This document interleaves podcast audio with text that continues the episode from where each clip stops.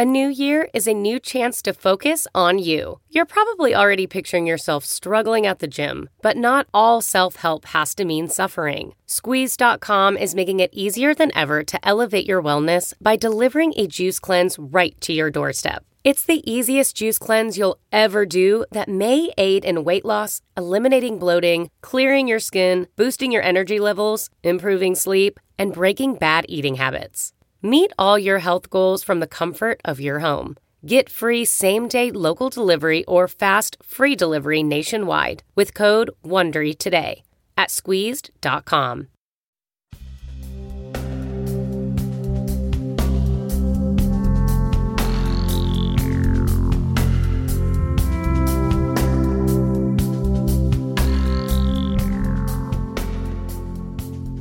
Hey everyone, welcome back to Mind Rolling on the Be Here Now network. I'm Raghu and I'm with Lodro Rinzler and uh, somebody who we have never met before. These are the most enjoyable podcasts for me because it's like, okay, now we can get to know each other through this medium, which is so fantastic, really.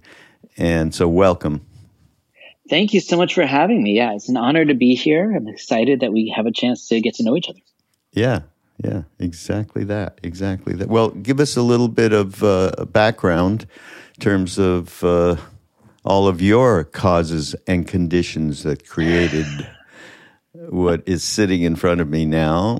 At least the external part, but then the internal stuff too. You know, I always am interested to know what are the things that help just basically transform uh, your life. Uh, every one of us has a story that is uh, actually pretty wonderful that we all I mean, the, got that opportunity to be able to realize there is something beyond the senses and the ego and the I.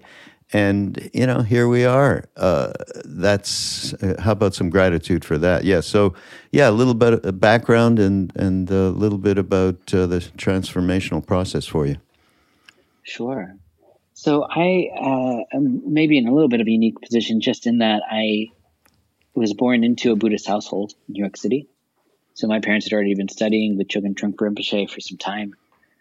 And Chogyam Trungpa, right? Yeah. You said, yeah. Yeah. And so the meditation practice, but also just the teachings around Buddha nature and basic goodness were already in the household by the time that I came around. I feel very fortunate for that. So you know, there's the outer conditions that you say that I was having to be born into yeah, this particular that's really situation. graceful. And then there's the inner stuff of like people often ask like, oh, what was it like, me- you know, growing up meditating? It's like that's fine and good, um, but the attitude of being raised in a family where the notion wasn't your kid did something bad, you're bad. but a sense of like the kid is basically good. It, the kid has Buddha nature mm. like all beings. And they act from a place of confusion sometimes. And it's just, I think that is a teaching that was embedded in me from a very young age.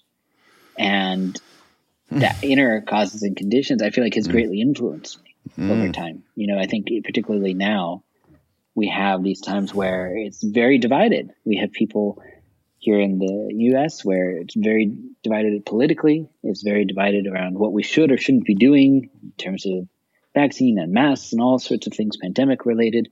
And it's very easy for us now these days to turn to someone and say, I don't like what you're doing or what you did, and you're bad and you're wrong, and I close out my heart to you.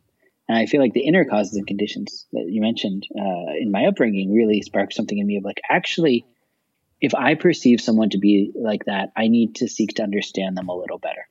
I need to actually open to them a little more and understand where they're coming from. And then later on in life, you know, I started doing more meditation retreats. So starting in my preteen and teenage years, I started doing weekend retreats. And then when I was 17, I spent a, a stint, a summer at uh, Gampo Abbey, which is a monastery, monastic situation community in Nova Scotia. And uh, they have they had a program. I wonder if they still have it, where young people could shave their head and take the robes for a period of time and try out that life. And that really sparked something in me. Hmm. In that, my parents had never done that. It was the first time in my life that I said, "Oh, this is a different path than what they do.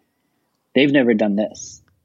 I had a real moment of realization during a walking meditation where I said, "Oh, then this is now something that I'm choosing to do, and this is my own."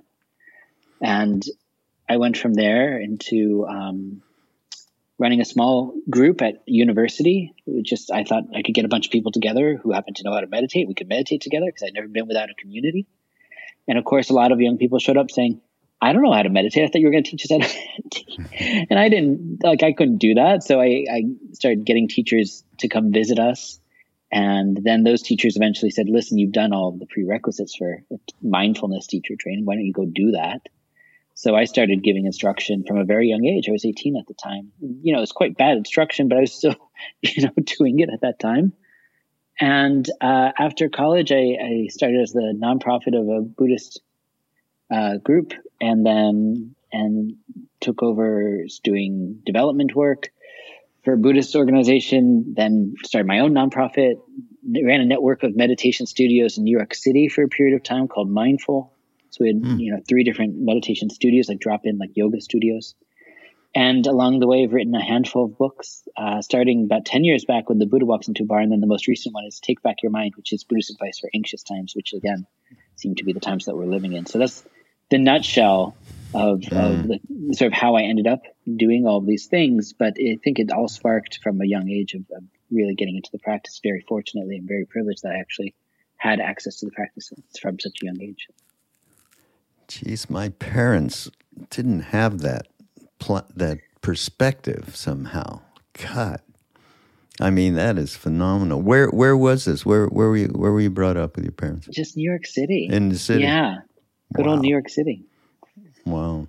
Um, uh, I often talk about Trungpa Rinpoche on podcasts and with people, various people. Uh, he is someone I would uh, put in the pantheon of maybe top five Western, uh, uh Eastern teachers who could really speak to Western people in a way that was so uh, unique, clear, and original. Uh, just uh, and uh, when I first came back from India with and Ram Dass also had left India, so a few few of us came back at uh, one time, and uh, I, I'm from Montreal, and my father had this farm right on the edge of uh, Quebec Vermont uh, border, and maybe an hour and a quarter from. I guess it's called. Yeah, it was called Tail of the Tiger. Car, I think it's Karme Choling now, right? Yeah. Um, and we would go down and see, you know, Trungpa, and, and there, there's a great uh, talk that was recorded by uh, Trungpa people. Uh, I'm and, and somehow we got a hold of it, and and it was he was I'm, I'm, ranting a little bit here, but it's a it's a good story. Especially you must love Trungpa Rinpoche. I uh, he was giving a talk around Carlos Castaneda's book, uh, "The Way of the Yaqui," and he was he got Ram Dass in the middle of the whole thing to say, "What do you think, Ram Dass?" And uh, whatever Ram Dass said, I can't quite remember right now. Uh, it was maybe a little bit um, facile, and Trungpa didn't like that kind of, you know, like a spiritual aphorismistic kind of thing. And he, uh, Ram Dass, I think you got to consider that we need to be responsible and then they went into this whole thing and he brought him up uh, by him on the stage it's a fantastic uh, uh, it's a video too i believe yeah i think even we have a, a video and audio anyhow so we had so he had so much fun with Ram Dass, and he used to call us the Lovin' Lighters, you know, from the Bhakti tradition. And here we were. And uh, so it's a uh, major um, marking point for me in terms of a, a teacher, uh, and he uh, to this day. And I think the thing that one of the many things I'm sure that those two had in common is exactly what you pointed at, which is this accessibility factor. This not the sense of like this is something that you theoretically should be interested in, but this is how it's integrated into your everyday life. And that's always yeah. been the point of fascination for me. You know, yeah. from a young age, it's just maybe it's just the Westerner in me that's like, okay, but what is, how does this actually integrate? Yeah. You know, it's yes, what mind rolling, this whole thing I've been doing is all about. That's the, as far as I'm concerned, the mission of it. To draw down all of this and say, okay, how can we use this in a practical way? And uh, yeah, so we're on the same page there, Lodro. A hundred percent. Yeah. And I appreciate, you know, as my atheist brother would say, you doing God's work. Um, but it is that sense of like, this is really good work to be doing because there are so many people that are hungry to understand. Yes, I practice meditation. I practice yoga. I practice, you know, whatever it might be for you. How do I integrate the spiritual teachings into the nitty gritty of my work life, my social life, my romantic life, whatever it is? Yeah. And I think that's that's the challenge for all of us to have these sorts of conversations where we realize that we don't have to put meditation over here and our, the rest of our life over here, but they have to come together and be integrated. Absolutely, and and more. You know, I'd like to think of it more broadly than just meditation. I think re- meditation represents a portal to get to know oneself a little bit better, and there are though that portal's actually very wide, and and for us, of course, includes chant. I think you know who Krishna Das is, and um, so that's very much a part of our practice as well, which we don't differ whatsoever from. Uh, a uh, it is a meditation practice. There's there's not much difference at all, except in uh, the ways in which one can approach getting to know oneself better. Through in this case, of course, it's through the heart because of what music does and chant and and you know. So it's uh, it's it's a good word that we can use for everything that one can utilize to get to know Yeah. oneself better. Yeah. Um, so one one thing in the uh, I went through the book, Take Back Your Mind. Did you ever hear? You know who Annie Lamott is? The- The great writer. Yeah. Yeah, yeah. She's got she's got a great thing. I, I hope I'll get it right. Um, my my mind is like a what the hell does she say? A bad neighborhood, and I don't want I don't want to run into anything in the, in an alley, you know, something like that. It's uh, what Yeah. she said. Was, I'm sorry, I can't get it exactly right, but it's Yeah, fantastic. she's an mas- a master of analogies. Yeah, I admire yeah, that so much. Yeah. Yeah. yeah, she's unique too. But anyhow, it, you talk about uh, uh, this thing. You mentioned this thing from Thich Nhat Hanh, great uh, Zen monk. Never in human history have we had so many means of communication television, radio, telephone, fax, email, internet. Yet we remain islands with little real communication between us. And uh, I think that the when you talk about anxiety and you talk about what we've been going through as a result of the pandemic, uh, racial injustice, uh, deep, deep societal polarization, uh, and I think you even loosely mentioned it a little earlier around polarization of who's vaxxed and who's not vaxxed, and and it's becoming more and more insidiously uh, dark.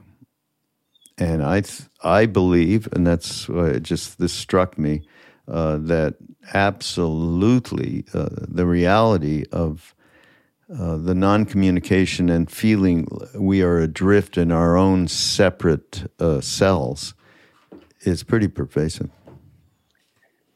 You're absolutely right. It's a time where we have more and more means to communicate, and that's wonderful. I mean, you and I could not have this conversation if we, in the way that we are, you know, 30 years ago.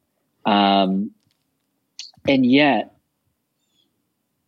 you know, His Holiness the Karmapa in his book Interconnected has a similar notion where he says, you know, your phone cannot give you a hug. I love that. It's like no matter how many likes you get on social media, how many people comment under your photo, it's not the same as someone giving looking you in the eyes and giving you a hug. And we are missing a lot of human connection right now. I mean, this is the thing that we didn't even realize that we were missing. We sort of took for granted before the pandemic. And now, of course, we so many of us are saying like, when can I ever see my older family member who, you know, I haven't seen Yeah. for two years, and Yep. you know, when will it be comfortable for me to to give them a hug? And um, it was interesting when all of this happened. Starting in March of 2020, I would have all these meditation students sit down with me, and they would say, "So when do you think this is going to be over?" As if somehow, like my training and after training in meditation would have somehow prepared me for a pandemic and virology. Um, but the idea that I had to turn to them with is, I don't know when it's going to be over. It doesn't sound like anyone knows exactly. And isn't this an interesting time for us to get comfortable with not knowing? That if we could actually get really good at being with uncertainty and groundlessness now, here, in this instance, then we will be better prepared for every other moment in life when it comes up because mm. there's never going to be a lack of times when yeah. we feel uncertain and groundless. Yeah, that's uh, Ram Dass, of course, called his uh, getting a stroke fierce grace, and this this whole experience for all of us is a bunch of that too. Um, and I uh, there, this is something I found right at the beginning of the pandemic. I read s- this thing somebody had pointed out that the ancient Chinese had a pretty interesting term for going through this kind of very uh, big transformation, dangerous opportunity. I love that. Isn't that great? to come back to Trungpa Rinpoche, the opening lines of his poem Timely Rain, he says, In the garden of gentle sanity, may you be bombarded by coconuts of wakefulness. And it's the same mm. idea, right? It's Where's that from? Going... Wait, that's fantastic. Wait a minute. I, where's that from? I got it. So we got to put that in the show notes or something. I'm not familiar. There's a book of that. his poetry that's entitled Timely Rain, and this is the poem with that name, Timely Rain. You have and that's it? the opening lines. And it is this amazing thing. Like we have or had a gentle, garden of gentle sanity. We're going about our day to day life. Things are basically happening. Our bills are getting paid, and our work is normal, and our spouse seems to like us well enough. And then something happens, and it's not an acorn that hits us in this analogy. It is a coconut. And a coconut falling from the sky, if a coconut hits me from a tree above, it's going to knock me to my knees. It's going to knock me for a loop. What am I doing in that moment? Am I curling up in a ball and hiding out and hoping that no more coconuts come and hit me, waiting for it to be over? Or do I seize on a dangerous opportunity, to use that term, mm. and say, this is mm. the opportunity for wakefulness? Yeah. It's a coconut of wakefulness that's hitting me. In the garden of gentle sanity, may coconuts wakeful. May you be bombarded by coconuts of wakefulness, one mm. after another. Bombarded. I never think of that word. Yeah. So it's like life is going to give us coconuts. It's just this is what happens. And we just happen to be in a moment where it's a societal, like we're all getting hit by a similar looking coconut. Where we live, our socioeconomic status, all sorts of things shift and, you know, our, it, like the pandemic hits different people in different ways, for sure. Um, but the fact that there is a pandemic is a coconut that's hitting all of us. And that is a really interesting that we all have to grapple with that groundlessness and that pain, the suffering that life has brought us. In addition to whatever coconuts are already hitting us, you know, whether it is maybe your partner has split, or maybe it's that your job has fallen apart, or maybe that your housing situation's um, not it's it's crumbling. Whatever it is, like there are, will always be coconuts. So what do we do with that? And I think, you know, the purpose of this new book, Take Back Your Mind, is to give people, yes, meditation, because, you know, that's, that's the thing that I do in these books, but also just on the spot techniques of how to work with the mind so that we don't continue to curl up in a ball. That when anxiety and stress arise in our life, we say, I can do something with this. I can actually work with my mind and make better choices than to continue to perpetuate story after story of what if this happens? What if that happens? What if they say this? Then I'm going to say that those stories keep us locked in pain and they are not actually helpful to us. So the training that we engage in here, particularly around meditation, but also in post meditation, working with the mind, allows us to make better choices, to not hold ourselves in that state, and to mm. be more present and within the present moment to find more joy. So here's a great uh, definition uh, of meditation. Okay. Just occurred to me as you were saying you probably have to give your definition of it as well. But this comes from uh, Sharon Salzberg, who had been working in Baltimore with uh, youth over there and teaching meditation in schools or having people do it, and she was running it, whatever. But she did go there at one time. Um, well, maybe she did, but she got word that this one young woman, I mean, young woman, like 12, 13, 14, that, uh, that young, uh, who had had a tough time because of her background and upbringing and all of that, and got very reactive. So was told meditation will cut down that reactivity for you in some way, however they said it to her. And, uh, know, so she took it up. And one day in the gym, someone did something they shouldn't have to her. And she took that, another young person, up against the wall by the neck, kind of a deal, and looked her in the eye and said, You're lucky I know how to meditate. Love that. Okay. That's what it's about, folks. Okay. Absolutely uh, yeah, creating spaciousness so that uh, you're just not a complete victim of your mini me thing. Yeah. In early on in this new book, I talk a little bit about this distinction between stress and anxiety. Stress is something stressful happens. Your landlord knocks on your door and says, "Hey, you're overdue on rent. You, you know, you owed this to me a week ago. Get it to me by Friday." The landlord in this moment does not say, "And I need you to be in a constant state of pain about it between now and then." They don't care about that. They just want their money. We, however, might then internalize this and say, well, here's what I'm going to tell them next time I see them, and here's how I'm going to strategize this, and here's what I'm going to do there, and here's who's to blame, and here's who's at fault. And those stories that we then pile on top prolong that experience of stress into anxiety. It is us keeping ourselves locked in anxiety. And I'm sure you're aware of the old two arrows analogy that we're walking through a forest, out of nowhere, an arrow comes and hits us in the arm. And we know that the best thing to do in that moment is to take the arrow out of our arm, to place it down, to tend to our own healing. But what all too many of us do instead is we say, Who shot me? I bet it was the landlord that shot me. It's always like this guy. He's always headed out for me. And of course, he's the person that's going to shoot me. And why is it always me that gets shot? And so on and so forth. And mm-hmm. this stories, these stories that we tell ourselves, instead of actually t- tending to our healing, we just perpetuate in our own mind all of this pain and suffering around it. That's known as the second arrow. First arrow, mm. suffering that hits us as part of life, coconuts, if you will, that bombard us.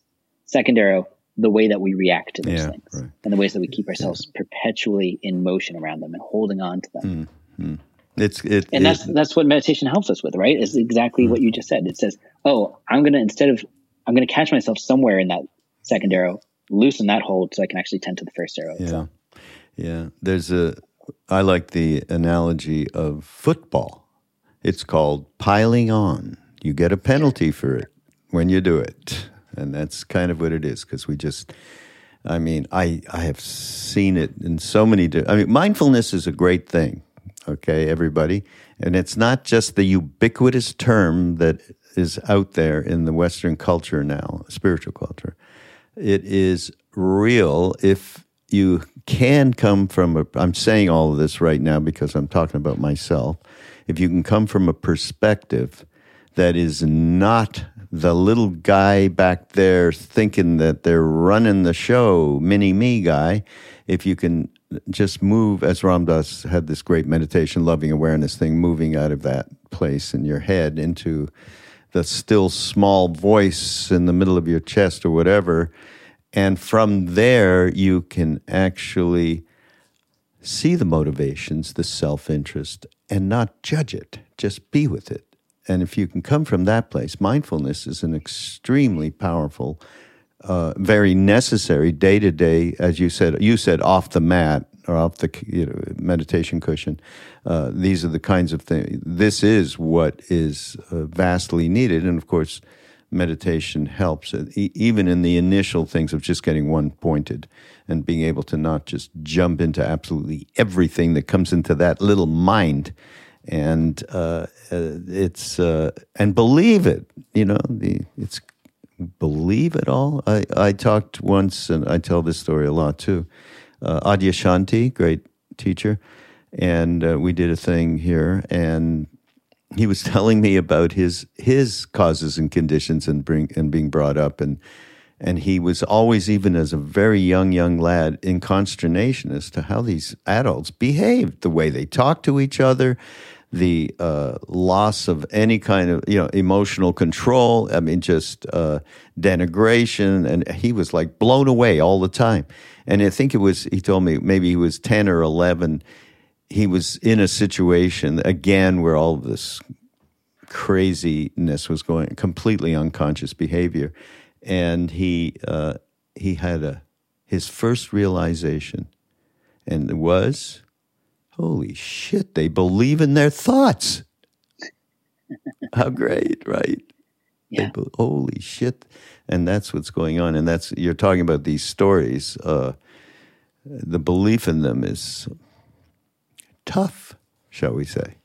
Yeah, and early on, you were talking about the causes and conditions that you know brought Alodro into being Alodro and Mm. in its current form, which of course is always changing and evolving Mm-hmm. and learning from mistakes and so on. But the um, aspect here that I've encountered with so many people, and I imagine you have too, is that they have come to believe a story that they are an anxious person. This is just who I am. And I'm sure you've met these people. Mm. You say, Oh, you know, have you tried any of these modalities, meditation, for example? I can't meditate. I'm, you don't understand. I'm an anxious person. And this is, it's an identity. It's an ego thing. It's like, this is who I am. And there's no shaking it. As opposed to, these are the patterns that I have learned because I have taken those thoughts and made them into belief systems. And those belief systems become reinforced to the point that they are my identity. Yeah, there's a big It's a jump. huge leap. Yeah, big, big, big jump. And the the thing is, I think if if somebody says, you know, meditate, I don't meditate, I can't, I can't sit there that long, and it's, it's boring. It's this, I, you know, I've tried it and I can't do it, and I'm like, yeah, well. We are all in the same bucket saying the same bullshit to ourselves. So if you can just get to the place, I don't speak quite like that. But if you can do. get, uh, I probably do a lot actually. Uh, I get to the place where you go, wow, there could be a different way to relate with this, right? Maybe I'm, you know, maybe I am doing something a little weird by saying, Jesus, you know, I'm anxious all the time. And maybe there's some validity that uh, there are issues there that need to be taken into account of, and therapy helps, and and and uh, so does uh, certain drugs that may, uh, you know, I've seen it myself with people, and it's been. You can't discount anything, and you can't just believe everything that you're thinking and every story you're telling yourself. And the fact that you even realize that maybe there's something else is the beginning. Yeah, that's exactly right. And it's just that willingness to become inquisitive. Well, if I'm not an anxious person, then who am I?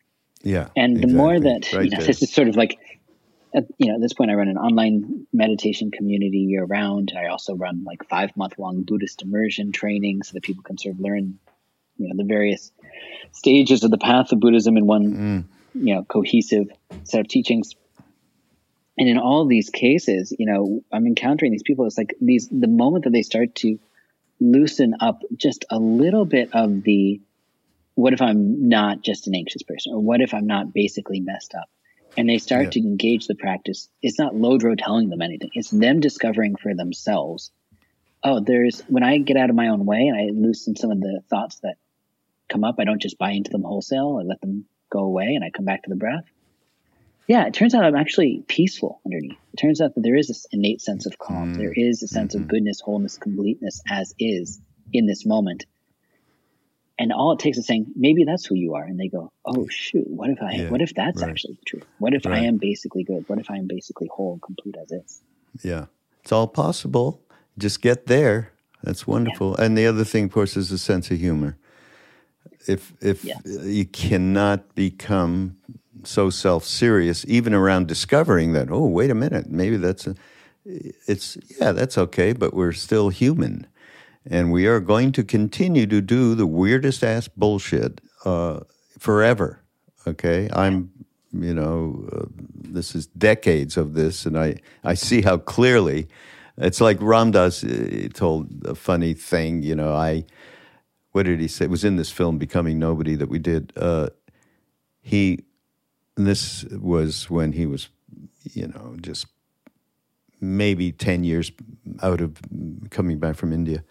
And he met up with one of his friends, professors from Harvard, who he knew back in the day. And the guy said to him, Dick, you're the same Meshuggah that you used to be, okay? I mean Meshuggah crazy, uh, and yeah, and he'd say, yeah, the, I have the same schmooze. That's what he Ram Dass called them, the same schmooze, but I am not relating to them the same way whatsoever. Yes. Yeah, and I've often introduced my books by saying like there's two things that I've done. I've either studied with great teachers and learned a little something from them or just as likely made mistakes along my spiritual path and learned from those.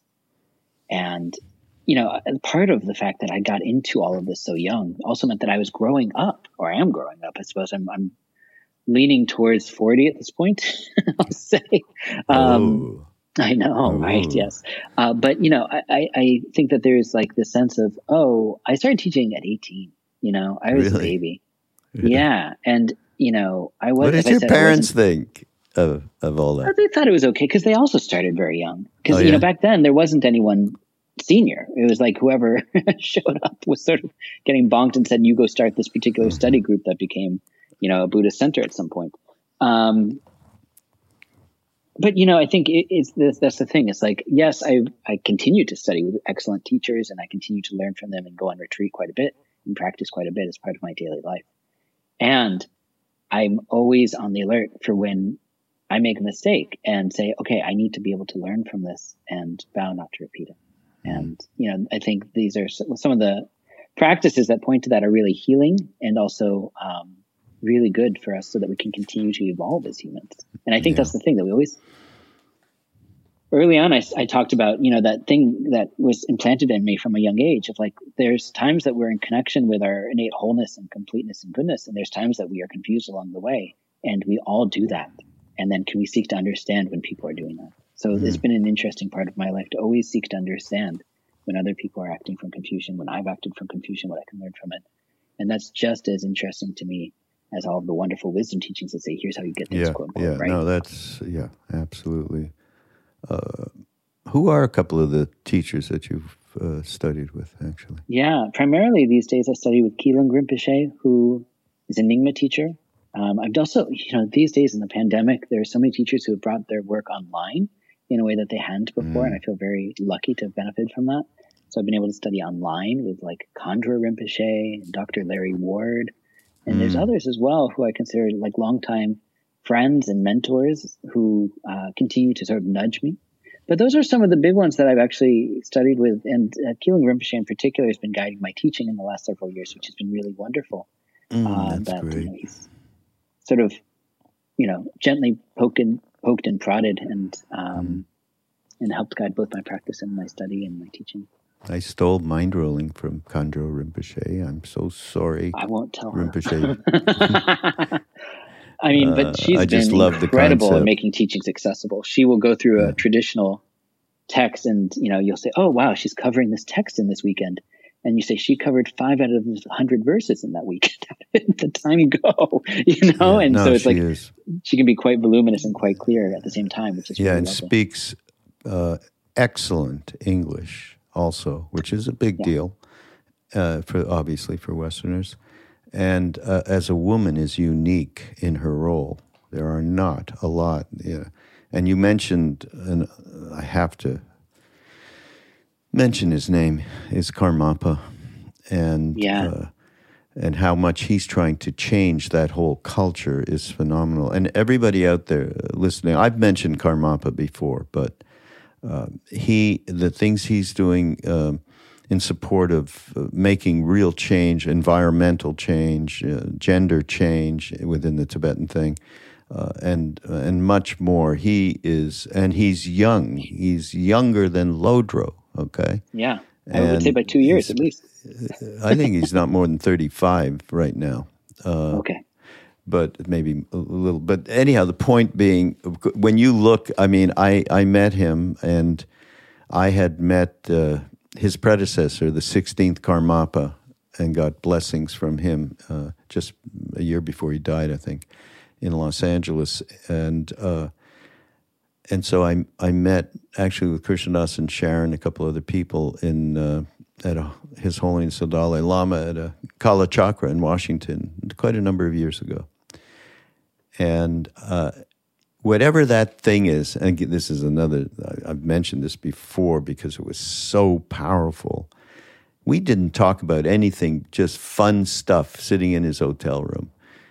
Okay, nothing spiritual whatsoever. Of course, his presence is, you know, he's quite beautiful physically as well, uh, man. And uh, at one point when we were leaving, you know, we all had a silk scarf, kata, and, and he was doing that exchange. And he said, Thank you very much. And he just um, took my hand, you know, thank you, like uh, namaste.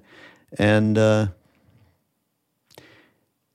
and this understanding I happened was this experiential oh my God, that's what goes from one thing to another, whatever that thing is, uh, you know, nobody can call. Um, I had a whole thing with Bob Thurman a couple of weeks ago about soul. Of course, there's soul in Buddhism. He went. It was such. He gave a fantastic little rap about that.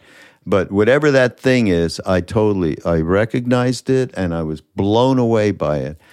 And uh, I, I, yeah, I was pretty gonzo for about two or three hours just just from that experience. And uh, the the reality of who this being is and being so right for your generation, next generation, twenties and thirties, forty, whatever, for anybody. I'm still but, in my thirties. We'll hold on. yeah, yeah, now. you get that. uh, okay, so that's my little thing on uh, in terms of us talking about teachers and Khandro Rinpoche and um, uh, and of course Karmapa, and then uh, the other being that I would str- also who I was really fortunate. Uh, I've done a couple of podcasts with, and I did one just a few weeks ago. Mingyur Rinpoche is phenomenal. Okay, yeah. phenomenal. So yeah. all of you out there, yeah, the, the, these uh, Tibetans that, as a result of the diaspora of the whole disintegration, uh, when the Chinese did what they did in '59 uh, I mean, we have been the beneficiaries of extraordinary beings. I mean, just extra. I mean, I had to go to India to to find, or thank God Ram Dass did, and I, I did follow him and found that extraordinary uh, being as well. So, uh, yeah, take advantage of these people, really. Yeah, I mean, somewhere between that and the transformation that the internet has introduced yeah. Where it oh, yeah. used to be, if I want to study Japanese Zen, I will have to go to Japan. If I want to study Tibetan Buddhism, I would have to go to Tibet. And then, you know, I always used to joke when I was teaching in New York City that, you know, you could go to Chelsea, which I called the Dharma district, and just go to a bunch of places all within an hour. You can check out the Zen place, the Tibetan place, uh, check out this different Tibetan place, and they're all within yeah. a couple of blocks of each other. Yeah. And then now, in the pandemic world that we live in, um, everything's online not yeah. everything, but you know, a lot of yeah, no, but it's all available. And uh, I just did a I did a weekend uh, retreat with uh, Mingyur Rinpoche about a month ago. So yeah, it's uh, it's pretty phenomenal. You know, that's we can have a whole chat around the efficacy of this age of the internet versus the downside of it. It's pretty interesting. Again, two different worlds. You know, and it's how you relate with it, either one, either the good yes. or the bad. It's just how you relate with it. And uh, no, I'm with you. I, I, always think of it akin to a hammer. You know, you could hang up a nail and hang the most beautiful piece of art, or you could, you know, hit someone in the arm with it or something like that. You yeah, know, it's right. the same tool, but what is our intent in using it, and why, and what action then stems out of that intention? Yeah. So we could lose hours online, on social media and elsewhere, shopping, yeah. Netflix, if we don't really have a clear intention, or we say, you know what, I'm going to spend a half hour on my correspondence and email and I'm going to close it out and I'm going to do something else. And that's a different sort of intention and action that flows out of it. Mm. So I, I, think you're right. And, you know, particularly in these days that we could, um, just be intentional around. I, am finding a lot of teachers saying this, you know, like, okay, yes, you can study with me online, and here's the parameters. You don't do this while you're driving your car. You don't do this while, like you actually are intentional about it, so that you receive right. the teachings properly. I think that's really nice. Uh, there's something else you talk about that I like. It's uh, uh, taking your foot out of your mouth. You remember? You, I'd like to take it further though, and and just talk about. Um, it's one thing to not have mindfulness, mindful speech. And we all do that all the time. Just get cut off by anybody, and you'll immediately start swearing at them, and so on. Uh, but what to me is even, and this brings karma into it, which we haven't really discussed. Like the karma of what's going on with this pandemic. This isn't just something. We are part of this. We have created this. We are co creators, rather, of this with nature within nature. Anyhow, the way in which we talk to ourselves, let's talk about that. The way in which we talk to ourselves and put ourselves down and do all of that, you know, unworthy bullshit, uh, that's one thing. But then the way in which we uh, react to phenomena that come in from situations and people, it, creates karma. It's something I talked to Bob Thurman about a couple of weeks ago, actually. And that is uh, just being mindful there might be extremely important, right? Yes. And first of all, I'm just going to take the opportunity to plug his new book because I don't even know if he would have during his podcast. I would like to think that he did. Bob, but it's it's quite good. Yes, it's, you, of course he did. Yeah, no, okay, it's phenomenal. okay, good. Um, you know, it's I believe it's called Wisdom is Bliss, and yeah. it's it is. I Bob mean, he's fond of this refrain, um, Bob Thurman, which is Buddhism is realism, and I, I think about that all the time. Mm. It's not like there's some esoteric stuff we're doing here. It's like the Buddha pointed out a bunch of stuff that is. He's like, let me show you something that happens here. It's called impermanence. Things change.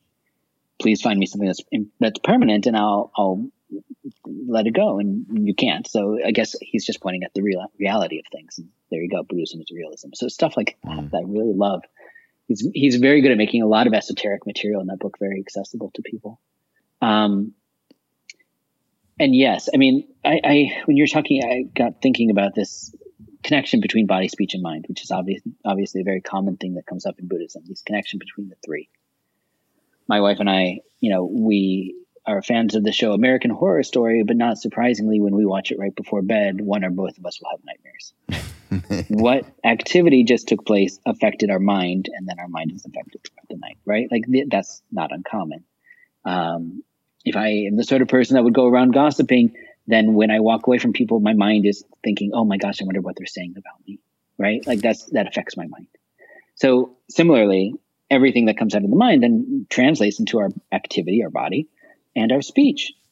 If we, I know people who are so incredibly anxious, you say, How are you doing? They've been sitting in this stew of anxiety for so long in their own mind. They say, Well, let me tell you what's going wrong and what I'm worried about. it just comes out of their speech and vomits out. Yeah. So these three are very connected. And I, I, think you're right. You know, there's the way that we talk about ourselves. You mentioned that briefly. That sense of um, a dear friend and uh, co-author of a previous book called How to Love Yourself and Sometimes Other People Meggan Watterson, she uses this phrase in that book, inner bitch radio. And I love that. the sense of like this channel going off in our mind of like, you jerk, why didn't you say that? You shouldn't have said this thing. What now everyone knows it, blah, blah, blah. And it's we we just listen to it. It's like the most entertaining thing in the world. And then that is different than what we often do in meditation, ideally, in post meditation, the other waking hours of our day as well, which is to turn the channel and say, I don't need to listen to that thinking. We come back to what's happening right now not that voice. So that's the sort of internal voice. And then it, as you said, it seeps out. It affects our speech with others. It affects how we mm-hmm. show up for our work, for, you know, our romantic relationships, how our friendships, all of the things in our life. Um, so I, I think, you know, these things, we sort of have to be very inquisitive. I was going to use say the word careful, but I think inquisitive is better. Just becoming very curious about what do I spend all of my time doing in my head, and how is that going to affect my yeah. activity speech, and yeah. vice versa? Yeah, yeah. And uh, just take uh, this polarization. Uh, I'm talking about this is very present for me right now, which is the vaxxed unvaxxed thing, because we're putting on programs and so on, our first physical programs. Uh, uh, at, in LA, by the way, if you're out here Lodro at uh, Wisdome Theater, this beautiful big dome. We're going to show some VR stuff and have Jack Kornfield and our other friends and Trudy and Krishna Das and others uh, just honoring Ram Dass in the 50th anniversary of the publication of Be Here Now. So that's happening down there. So what happened is, of course, uh, we said uh, all admission is based on proof of COVID vaccination. Uh, we could, you know, because with the uh, the reality around testing is very difficult. Even now, right now, you can hardly get a rapid test. You can't buy them. You know, there's something going on in this country that in Europe there's much more prevalence of them. Anyhow, stuff like that. So we, this is what the board we thought. Okay, this is the one thing we want to try and do is keep people safe in there. So we're getting blowback. You know, not a lot, but a little. How can you mandate what a person can do with their body, kind of thing? And then now I get the beautiful opportunity of watching myself. On one hand, I'm like, well, now the county has uh, mandated this, that, and you have to wear a mask. And there's that wonderful, calm, rational response. Then there's another, there's another somebody in there that's responding. Are you fucking crazy that you wouldn't, you don't care about anybody else and you won't get vax, you know, that other, you, he, he, they're there. And that is the most interesting thing that to me has come out of all this because I have good friends who are on the other side of the fence, right? Yeah. I'm talking about people I relate with on a day to day and spiritually we're in the same pocket and all that BS. And the reality is now something has happened. And now I'm getting an opportunity. Okay, what are we really, what's going on here? You know, that's why I love that yeah. chapter. And it, it reminds me, since we were talking about teachers before, you know, I have not had the opportunity to study live with Thich Nhat Hanh, but his work has influenced me more than just about any other teacher in my lifetime. Mm. And both the written work and all the videos and courses and things like that that I've been able to access and he is fond of, in many different ways, reiterating the simple quote, which is understanding is the other name of love. If we can't understand, then we can't love. And this has been such a guiding thing for me to contemplate. And I can, I could give a whole talk just on that quote if I wanted to, but you know, it's a sense that if we aren't experiencing a sense of open heartedness, if I, will swap out that term, open heartedness for love here, for someone because we do not uh, they're doing something we perceive as wrong or bad or inconsiderate of others or public health or whatever. Have we actually sat down and really sought to understand them well? And you know have we actually put ourselves in their shoes and really learned like how did you get to be this way? You know i have neighbors who are qanon. I have old friends who refuse to get the vaccine under the banner of medical freedom and it's I, I'm in. I say this because I'm in the same boat as you. It's not like I've somehow transcended any sense of uh, uh, frustration or anything like that. It's just I realize though at the same time that I have not actually really learned to understand where they're coming from. When I notice myself getting so upset with them, it's like, well, where where can I seek to understand them? How can I actually get into some semblance of how they got to be who they are? And um, there's this amazing moment in an interview that uh, Representative John Lewis did before he passed away with Krista Tippett. It was in her oh, series oh, yeah. on being. Yeah, yeah, yeah. And um, he said, you know, back when he was in the civil rights era, mm. and people, white people, police officers, they would beat you, they would spit on you, and they were trained to think, or he was trained to think. You know, that person was an innocent child. He was an innocent little baby. And so what happened? Did something go wrong? Did the environment? Did someone teach that person to hate? So you try to appeal to the goodness of every human being and you don't give up. You never give up mm. on anyone. This last few lines are actually the exact quote because it's, it's burned into my brain that it's like you, you just Never don't give, up, up, on anyone. And, um, mm. you know, I, I, mean, if he can do that from that position where he's actively being hurt, I, I always take inspiration from that because that means that I can do That I can seek to understand others you know, how did you get to be where you are? How did how did this level of confusion? Because no one is born hating someone else. No one is born with um, extreme beliefs, but we learn them. I actually was thinking about this not so long ago because I was contemplating this friend. Like, how could they possibly, you know, like this friend literally used to live in upstate New York where I live, and he uprooted himself and his family and moved down south to ensure that there wouldn't be a mandate where he would have to get this vaccine. He literally, after generations of his family being here, moved down south, which wow. is, you know, that's it's right. Um, but I was definitely like, wow, how did it get to be this way? And I thought, gosh, he's been, he's become such an extremist.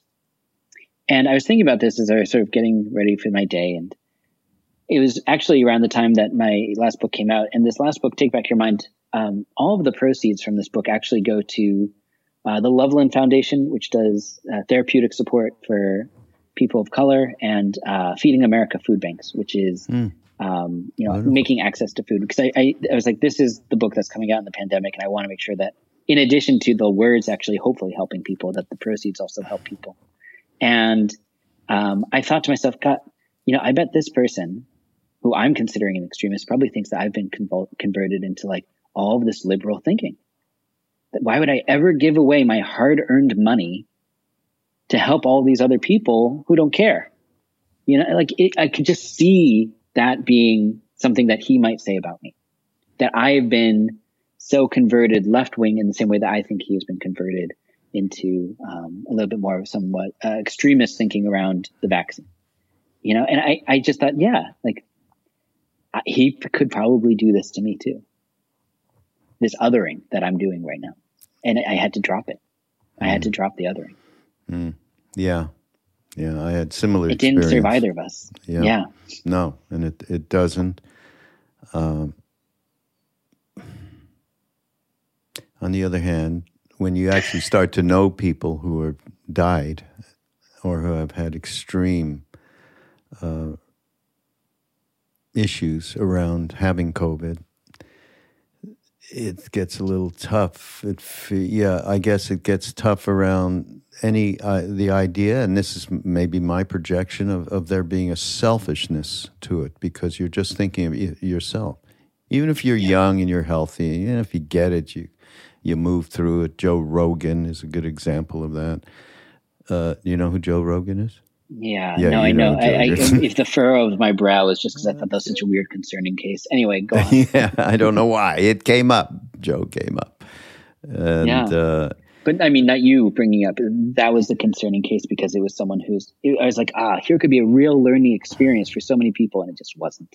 Yeah. Right. Yeah. Yeah. Exactly. exactly that. And and just the the idea. Yeah. That doesn't seem to be a thought outside of me, me, me that and i guess so i look at that and see okay i'm reacting to that internally and uh, okay that's now for me this is for me on a silver spoon to just go inside and see where i'm stuck there and yeah. uh, the, so that's the beauty if we can all just it's moving into that perspective and then everything changes everything yeah yeah just to clarify you know for me I, I feel like the, that first, I just named a first step. The first step for me is look at how I'm othering this person. Look yeah. at how, like, my heart is shut down to this person. I am not understanding where they're coming from. There is no free flowing, flowing love in this case. I'm hitting a barrier. Now, knowing that I can do something about it, I can seek to understand.